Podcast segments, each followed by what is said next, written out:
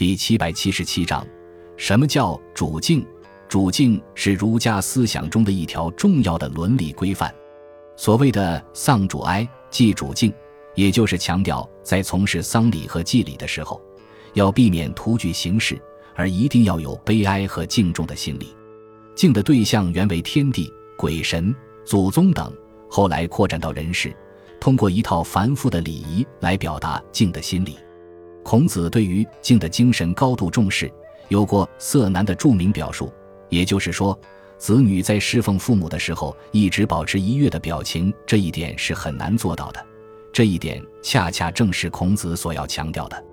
他曾非常感慨地说道：今之孝者，是谓能养。至于犬马，皆能有养，不敬，何以别乎？当今所谓的孝，也就是能够养活父母的意思罢了。可是对于犬马来说，他们也都能够得到养活，如果没有敬的态度，孝父母与养犬马又有什么区别呢？孔子的这种表述至今而言都有着极佳的借鉴意义。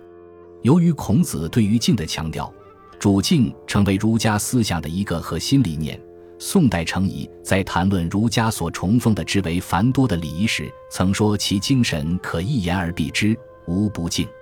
一切的礼法都以一个敬字为依归，